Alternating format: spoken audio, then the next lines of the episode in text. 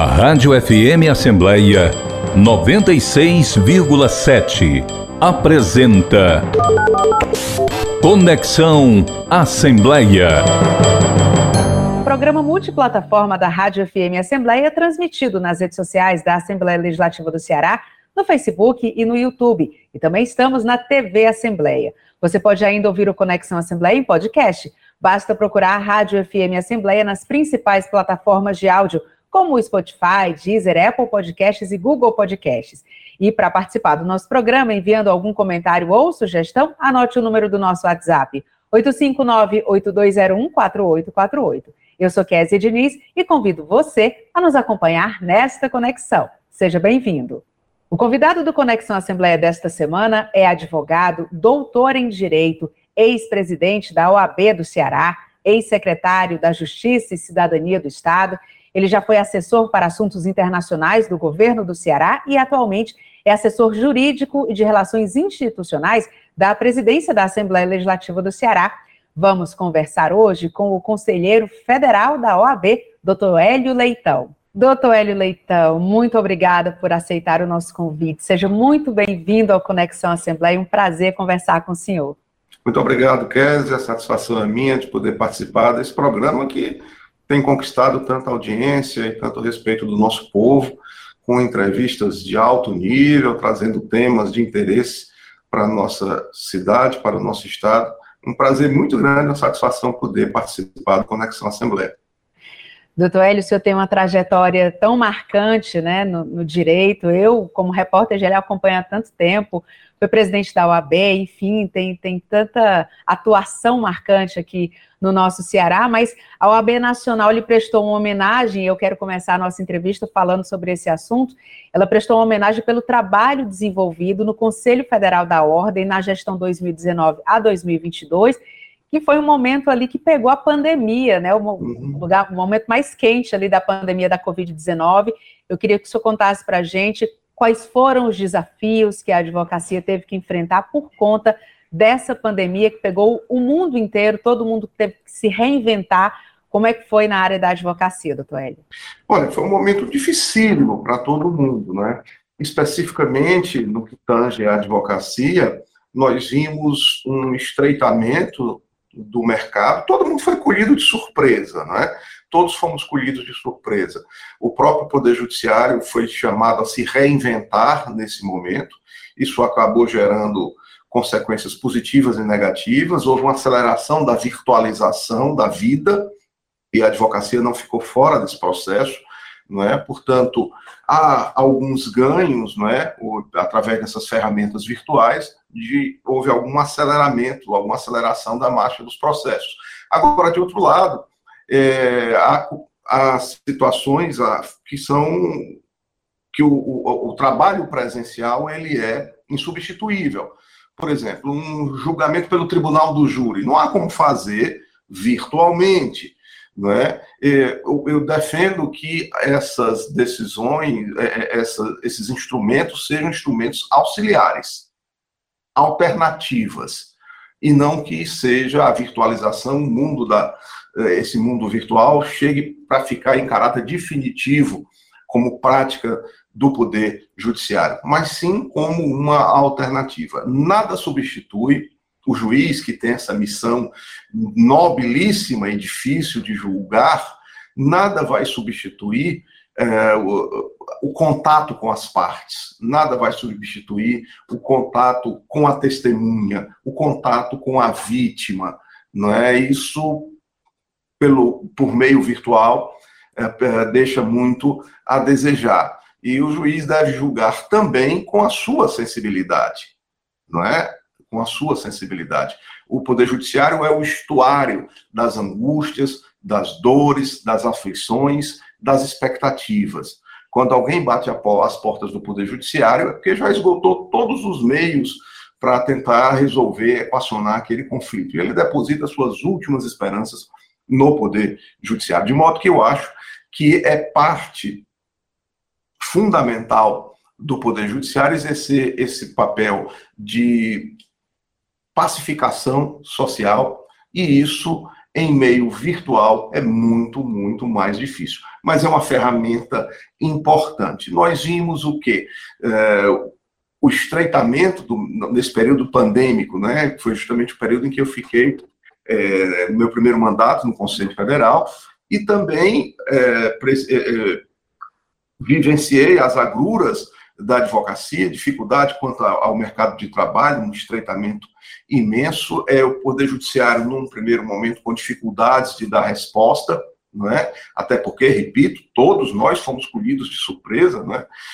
É, é, e tive uma missão no Conselho Federal, nesse momento, Kessler, de presidir a Comissão Nacional de Direitos Humanos. E aí nós vimos a agudização das violações de direitos humanos nesse período. Né? Então, veja, eu tive que me voltar também para essas questões. Então, nós vimos nesse período aumento da violência no país, aumento de casos de violência doméstica e familiar. Isso explodiu durante o período da pandemia. Um maior empobrecimento da população, e isso é fator matriz, geratriz de criminalidade. A criminalidade tem, sim, como uma das principais causas as, a, os dramas sociais, a miséria, a falta de esperança, núcleos familiares destruídos. Essa é a grande geratriz da criminalidade, não é? E isso tudo se agudizou nesse período. Isso tudo se agudizou nesse período e foi um desafio, foi um desafio muito grande.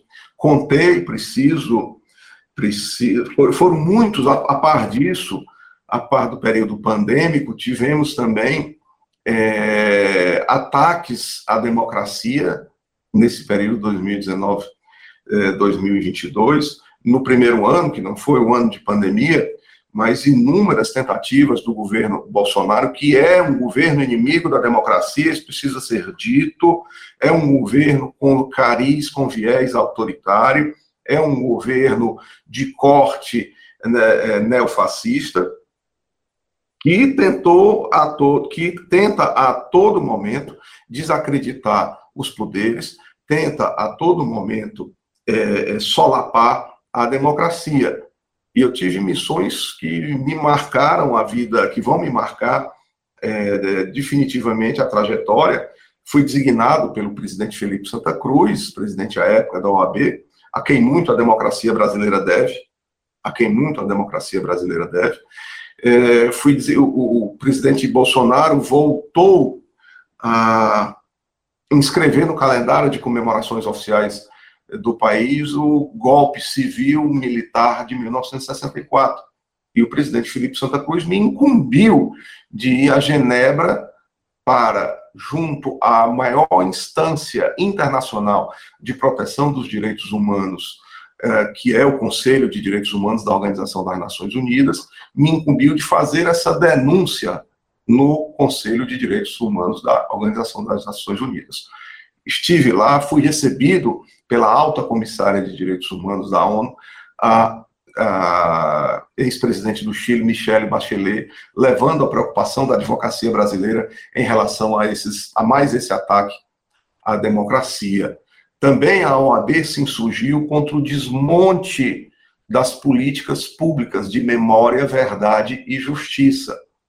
Vimos agora há pouco, esse é um tema do momento, é, ataques à, sua colega jornalista Miriam Leitão, não é? onde um dos membros da família do clã Bolsonaro volta a fazer blague, a fazer piada, a fazer gracinha com a jornalista Miriam Leitão, que, jovem de 19 anos, grávida, foi submetida à tortura em uma unidade militar. É? O processo de memória, verdade e justiça, a gente precisa saber o que houve nesse período é um processo inconcluso nesse país. E o governo tentou-se alguma coisa, vem se tentando alguma coisa já desde o governo Fernando Henrique Cardoso, com a Comissão de Mortos e Desaparecidos Políticos. A presidente, o presidente Lula tentou alguma coisa, a presidente Dilma promoveu a Comissão Nacional da Verdade, que foi um trabalho que com muitas limitações, com muita boa, bom, foi feito com muita boa vontade por homens e mulheres de bem, mas que tem limitações, é um trabalho que, que não foi, não teve os resultados é, esperados. E porque esse processo está mal resolvido, porque a nossa vige ainda uma interpretação é, sobre a lei de anistia de que aqueles que atuaram em nome do Estado, torturadores, assassinos, que atuaram em nome do Estado, devem ser, foram anistiados também, em que pese pelo menos duas condenações internacionais. O Brasil foi condenado pela Corte Interamericana de Direitos Humanos a rever isso, no caso Gomes Lund, no caso da guerrilha do Araguaia versus Brasil, e no caso Vladimir Herzog versus Brasil, o Brasil, o Estado brasileiro sofreu duas condenações. E o governo Bolsonaro, na contramão disso, desmonta a comissão de anistia. A OAB teve que ir ao Supremo Tribunal Federal para é, derrubar essa medida.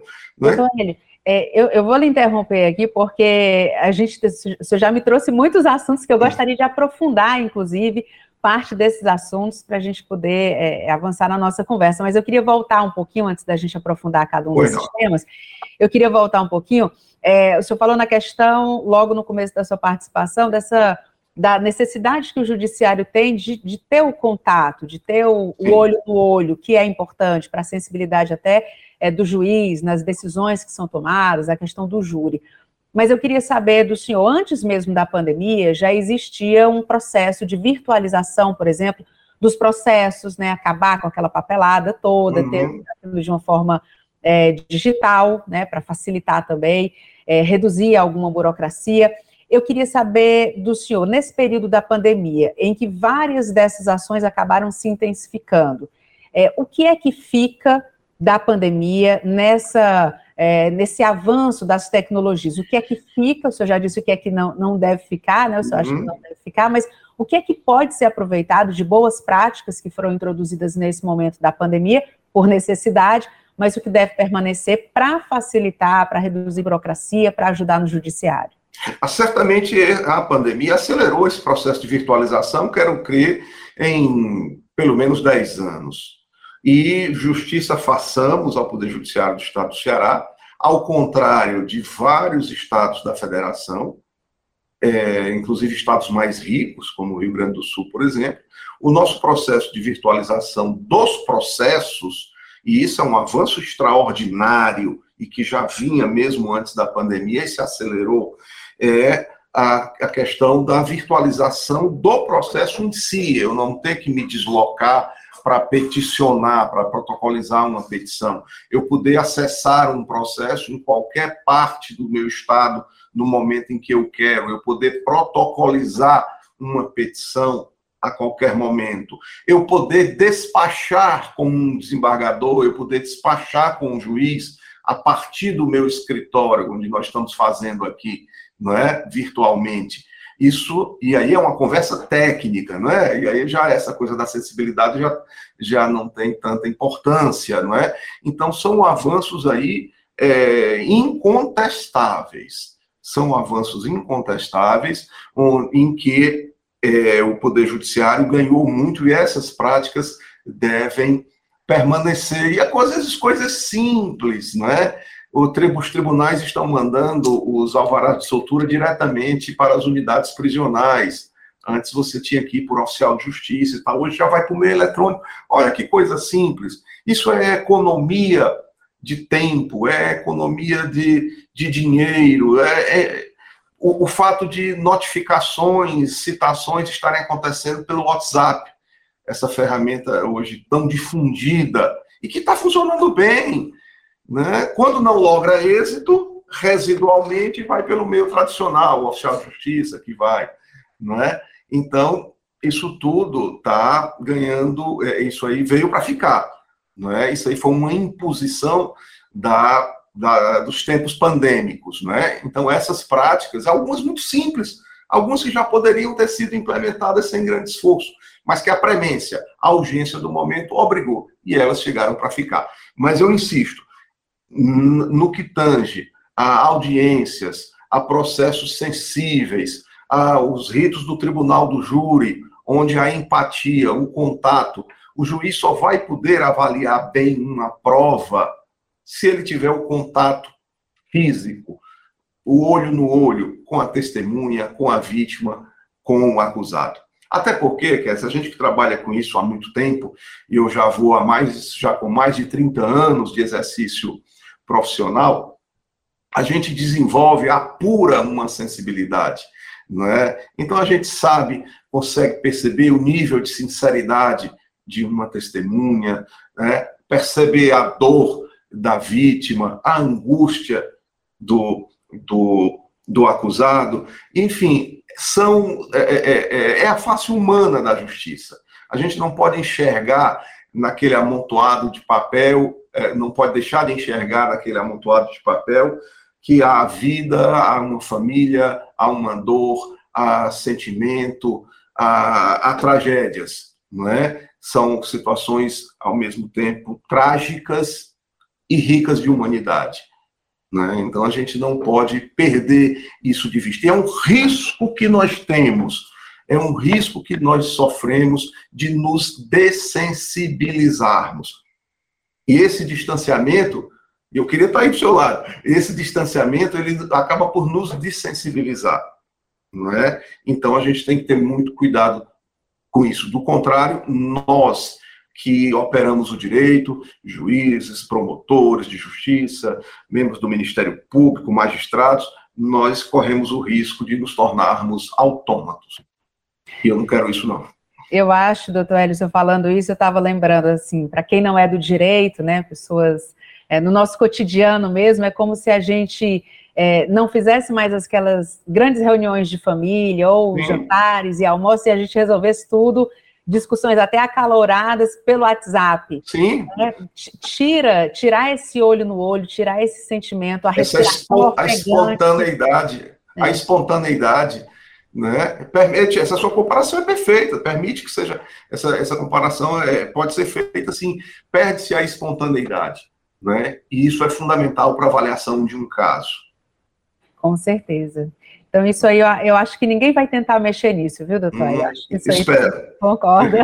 Esperamos também por uma boa justiça.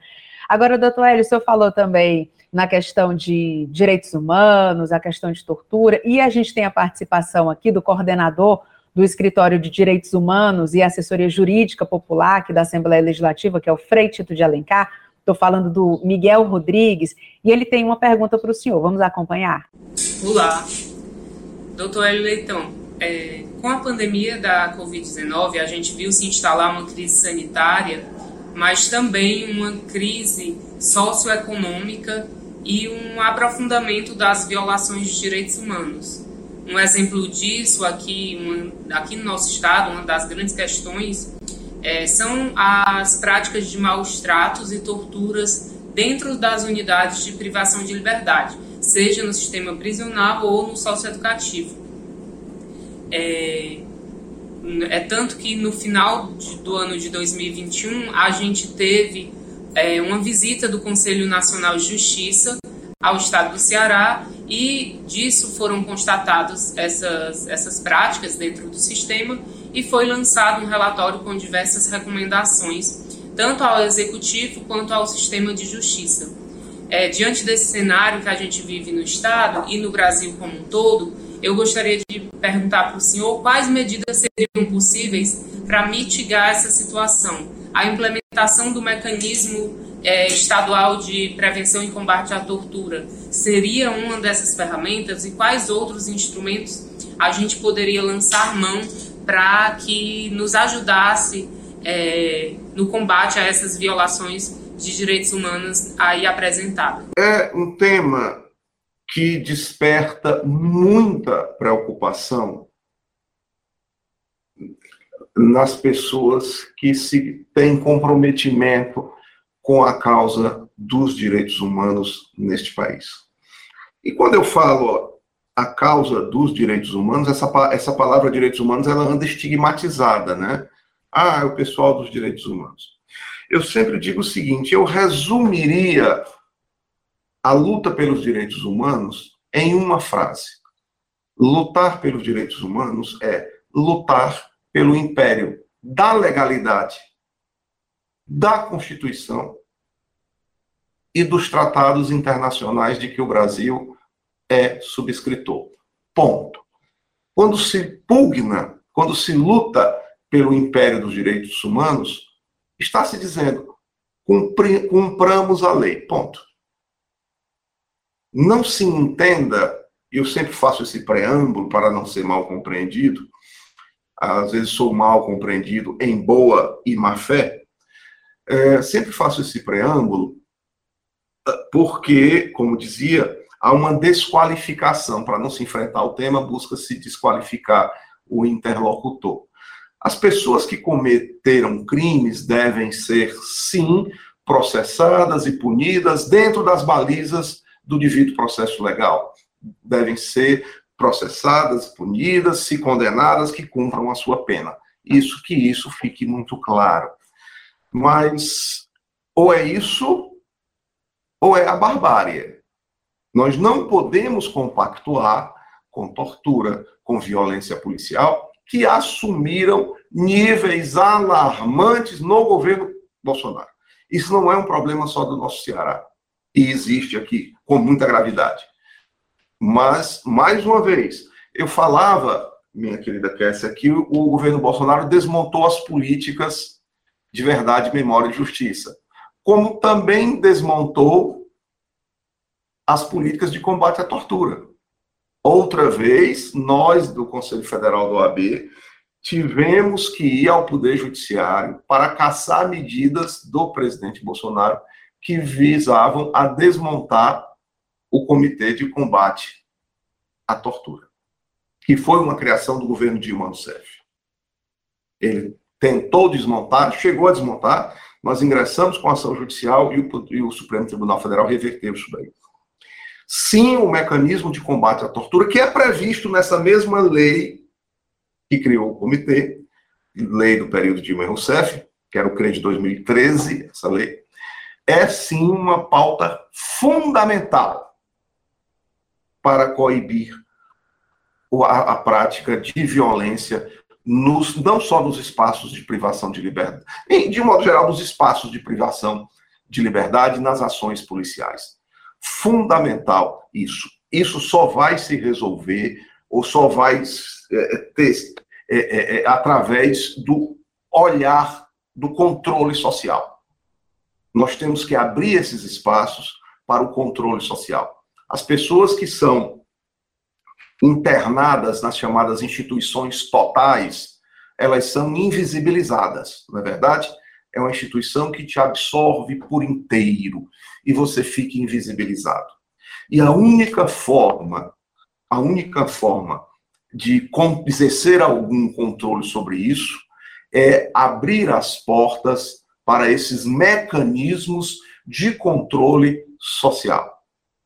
O sistema prisional é gerido por agentes públicos que têm o dever da transparência, que estão submetidos à legalidade, que estão submetidos à Constituição, que estão submetidos aos tratados internacionais de direitos humanos.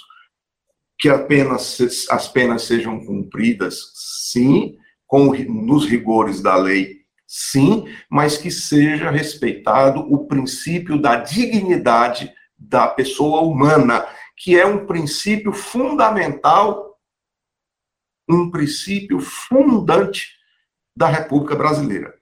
O princípio da dignidade humana está previsto, não por acaso, no artigo 1 inciso 3 artigo 1 da Constituição Federal. O princípio da dignidade da pessoa humana. Portanto, o mecanismo é uma pauta que precisa ser tratada, o Poder Executivo precisa se sensibilizar em relação a isso, e nós precisamos desse controle social.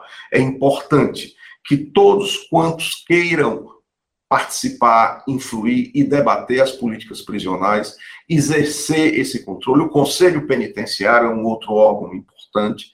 O Ministério Público, com seu olhar vigilante. As corregedorias do Poder Judiciário. Isso é fundamental. E essas manifestações recentes do CNJ, do próprio Comitê de Combate à Tortura, que aconteceu em 2019 aqui também no Estado, são manifestações que exigem a atenção dos democratas deste país. Doutor Hélio, uma discussão que cabe para toda a sociedade, porque aqui no Brasil a gente não tem nem prisão perpétua, nem pena de morte, então as pessoas que estão recolhidas, elas vão voltar em algum momento Sim. no convívio da sociedade, né? Como essas pessoas vão voltar interessa a toda a sociedade. Eu queria que você falasse um pouquinho para a gente sobre ações também que podem ser desenvolvidas para evitar que as pessoas é, sejam, cometam crimes, né, e depois, então, sejam recolhidas, porque o senhor estava falando nessa questão de é, a, a, pandemia aprofundou muitos problemas, né, a pandemia aprofundou a questão é, de algumas motivações para que as pessoas caíssem na criminalidade, a questão mesmo de não ter mais a sua renda de uma hora para outra, muita gente ficou sem renda, muita gente ficou sem ter como colocar comida em casa, sem ter como pagar um aluguel, né? E aí, obviamente, a criminalidade está ali para poder regimentar pessoas que estão numa situação mais vulnerável. O que fazer também para a gente evitar esse tipo de problema?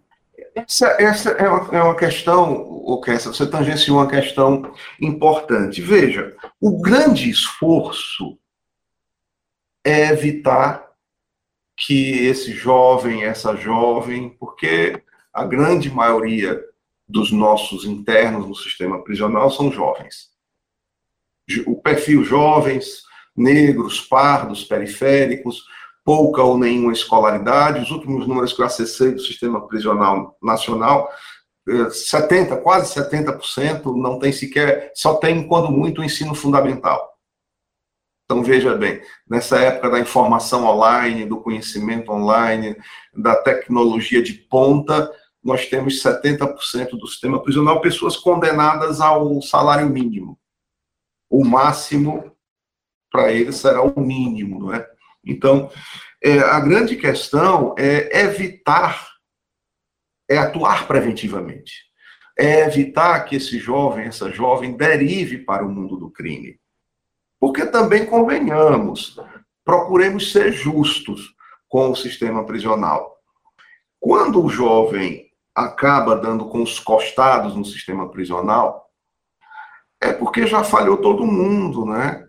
Já falhou a família, já falhou o Estado, porque não ofereceu políticas uh, públicas atraentes, não ofereceu saúde, não ofereceu educação de qualidade, não ofereceu um espaço salubre, né, uma, uma, uma ambiência salubre, enfim, já falhou todo mundo. A polícia entra em campo, ele vai para o sistema prisional. E aí você quer que o sistema prisional recupere aquele a quem a sociedade já negou tudo? O cara já está no fim da linha. Então também não vamos ter muitas expectativas. Ressocialização, eu odeio essa palavra, não é? Como é que você vai é, falar em reinserção social de alguém que foi preso, já é oriundo das camadas mais desgraçadas da sociedade. A sociedade negou tudo a essa pessoa, não é? Você joga no sistema prisional e quer que o sistema prisional recupere. Isso é um mito, isso é uma falácia. Não vou falar mito, não, que essa palavra está muito desgastada. É uma falácia, né? uma enganação. Não vamos esperar isso do Poder Judiciário. E mais, ele já é vulnerável, vulnerabilíssimo quando entra. Quando sai, sai estigmatizado, com a pecha de ex-presidiário, ou não é assim? Não é? Então a vulnerabilidade dele vai ainda mais acentuada.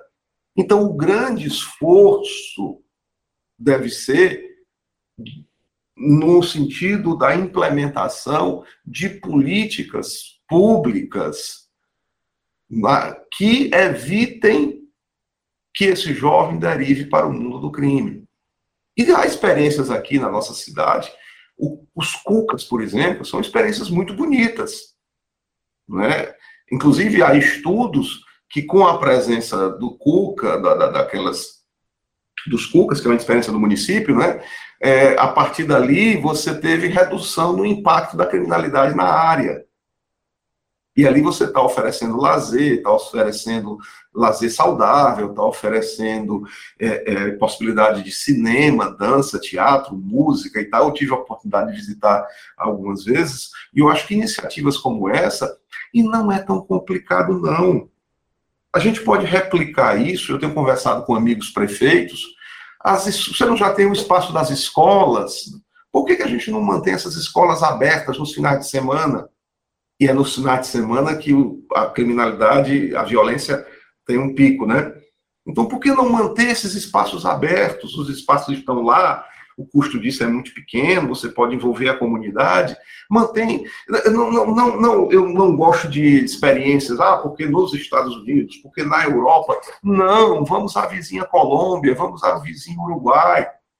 Né? As experiências é, do, dos cucas, as experiências das areninhas, são inserções importantes também, não é? Levando esporte, lazer, levando saúde, orientação para essa garotada, para esses jovens, para essas jovens.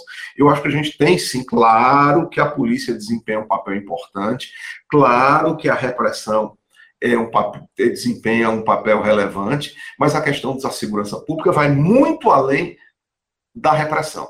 Por quê? Se reprimir muito, se prender muito e tratar mal preso funcionasse, nós estaríamos muito bem na foto. Nunca se prendeu tanto nesse país. Nós temos a terceira maior população carcerária do mundo. Estamos atrás apenas, nesse nada honroso campeonato, estamos atrás apenas da, dos Estados Unidos, nessa ordem: Estados Unidos, China, e aí vem o Brasil. Hoje, os dados não oficiais, dados não oficiais, apontam, porque vamos combinar também uma coisa: todos os dados em matéria penal, penitenciária, são aproximações. Não há nem nada muito preciso, não. Então, hoje, dados não oficiais dão conta que nós temos na ordem de 800 mil presos. Nunca se prendeu tanto nesse país. E, no entanto, a criminalidade está como está. Não é? Então, a questão da segurança pública é, vai muito além da questão meramente policial, que sim, repito, exerce um papel importante. As polícias devem ser cada vez mais profissionalizadas, as polícias devem ser valorizadas, até para que a gente possa cobrar desse servidor público. Policial não é herói, policial não é herói, policial é um servidor público que precisa ser valorizado, respeitado e, e que deve atuar profissionalmente dentro dos limites da lei. Uma vez um, eu, eu, dando a, fui fazer uma fala na universidade e um jovem disse: Ah, Hélio, o, ah, o bandido pode tudo, o policial não pode nada. Eu digo, por isso que um é bandido, por isso que o outro é policial. O policial age dentro das balizas da legalidade é um servidor público. Ele não pode transpor aquelas fronteiras. E o Estado tem o dever ético, legal no direito interno e internacional em relação ao direito internacional de respeitar a dignidade da pessoa humana, inclusive daqueles que, ao cometer crimes, atentaram contra a tua dignidade, contra a minha dignidade, contra a dignidade das vítimas. É assim em toda democracia. Ou é isso, repito, ou é a selvageria, o estado de selvageria, ou é a barbárie. Doutor Hélio, ouvindo o senhor falar e pensando que esse ano, que é um ano de eleição, né, a, segurança pública sempre é um dos grandes temas debatidos uhum. Em anos de eleição, né, assim como saúde, educação, enfim. Agora, um outro tema que certamente na eleição específica desse ano será extremamente debatido é a questão das relações entre o executivo e o judiciário. Na verdade, não as relações, mas os conflitos, né? Porque os últimos anos foram marcados por conflitos envolvendo o executivo, na figura do presidente da República, e o Supremo Tribunal Federal, vários ministros ali, inclusive, se posicionando de forma é, direta até contra ações do presidente da República. Eu queria que o senhor, como um grande jurista, um grande advogado, falasse para a gente como é a percepção é, dentro do judiciário dessa, desse constante conflito que a gente vem presenciando, a gente, população, né, vem presenciando entre executivo e o judiciário. Eu acrescentaria nessa equação a Câmara dos Deputados, o Poder Legislativo. Durante esse período da pandemia e durante e, e, ao longo das diversas tentativas do governo Bolsonaro de golpear a democracia, golpear por dentro, a Câmara dos Deputados, à época, eu me refiro à Câmara dos Deputados, de, presidida por Rodrigo Maia, e o Supremo Tribunal Federal, nas suas diversas intervenções, inclusive em relação à pandemia, funcionaram como verdadeiros garantes da democracia. É a ideia de freios e contrapesos, não é? Então, esses dois poderes exerceram um papel fundamental na garantia da democracia brasileira. Isso a história, serenados os ânimos, passadas as paixões, e nós vivemos um momento de muitas paixões, não é? A impressão que eu tenho, Cresce, sabia? é que às vezes a gente conversa, é, nem, é, é, é com, eu, eu brinco, eu digo, olha, a impressão que eu tenho, porque o meu discurso ele não empolga muito não, sabe? É um discurso da racionalidade fria, não é? Eu não tenho preocupações em agradar, não tenho preocupações em jogar para a plateia. Meu, meu discurso não dá muito ibope, não. Não é? Mas eu sempre digo, é, é, é a impressão que eu tenho é que para alguns eu não preciso falar. Para outros, não adianta falar. Essa é a impressão no momento que nós estamos vivendo nesse país. É um momento de acirramento, é um momento de paixão, não é? E a paixão cega, não é? Então, os canais de diálogo, eles acabam se obstruindo não é? E a gente não consegue. É, é importante, daí eu, eu, valorizo imensamente um espaço como esse seu, onde a gente possa ter essa conversa com serenidade, com tranquilidade, fazendo aqui o, o bom debate. Mas é, a história vai, vai certamente, não tenho dúvidas, a história vai colocar o Supremo Tribunal Federal Brasileiro e a Câmara dos Deputados, sobretudo nesse, no período do Rodrigo Maia, como os dois garantes da democracia. Se nós estamos chegando a, uma, a um processo eleitoral agora, a gente deve isso a esses dois poderes, que agiram com coragem, com altivez, com determinação. E não podemos esquecer o papel do Supremo Tribunal, fundamental para garantir que os estados pudessem ter as suas políticas de combate à pandemia o que seria de nós, brasileiros, se não fosse o papel dos governadores no combate à pandemia, que agiram com responsabilidade, a sua maioria, que agiram com responsabilidade, que agiram seguindo os preceitos da ciência, né?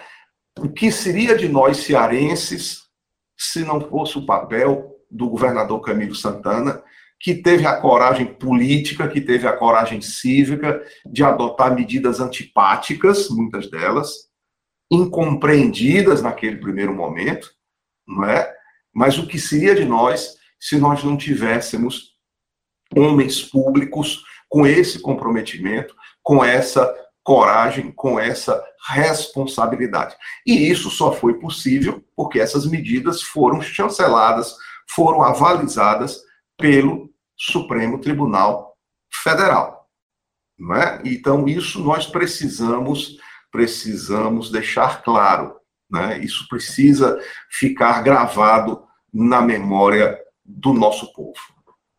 Doutor Hélio, falando ainda de eleição, mas pegando essa questão do judiciário e também é, os advogados, eu vou lembrar de um fato aqui que aconteceu que certamente vai voltar à pauta nesse ano de disputa eleitoral. O caso que ainda tem repercussão até hoje, que se refere ao escritório de advocacia que defende o ex-presidente Lula. E a gente voltando um pouquinho no tempo, a gente lembra que em 2016 esse escritório ele foi alvo de um grampo telefônico em um dos inquéritos, né, que investigavam o ex-presidente Lula, ainda na operação Lava Jato. Na época, o ramal central do escritório foi grampeado durante 23 dias, com escutas é, de conversas telefônicas de 25 advogados. Essa medida teve autorização judicial do então juiz federal Sérgio Moro, que tempos depois entrou na política e hoje é um pré-candidato, é, é, um pé na pré-candidatura, outro pé sem estar na pré-candidatura para a presidência da República, mas ele está inserido nesse debate. Como é que o senhor avalia, tendo sido inclusive já presidente da Ordem dos Advogados do Brasil aqui no Ceará, como é que o senhor avalia esse tipo de situação que acaba mexendo também ali com a inviolabilidade dos escritórios de advocacia?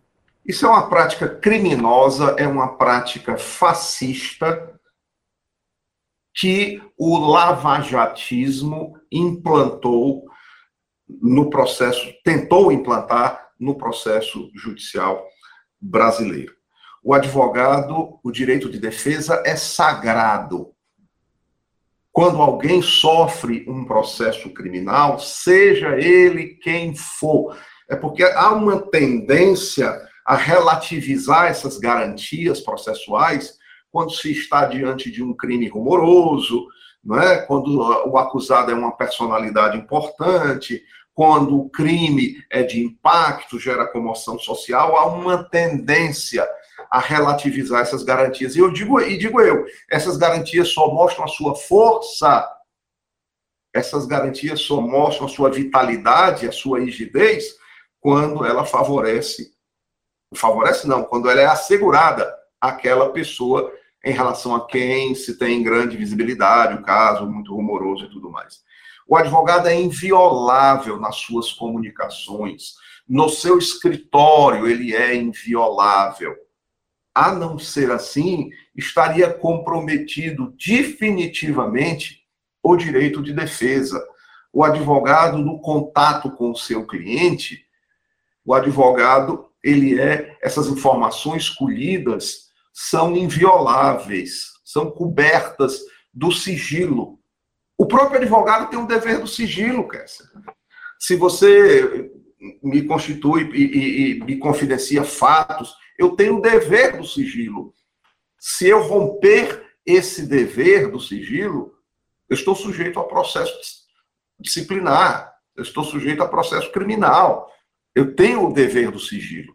Não é? Então, essas práticas. E, e você refere uma importantíssima, a questão da, da inviolabilidade da comunicação entre advogado e cliente.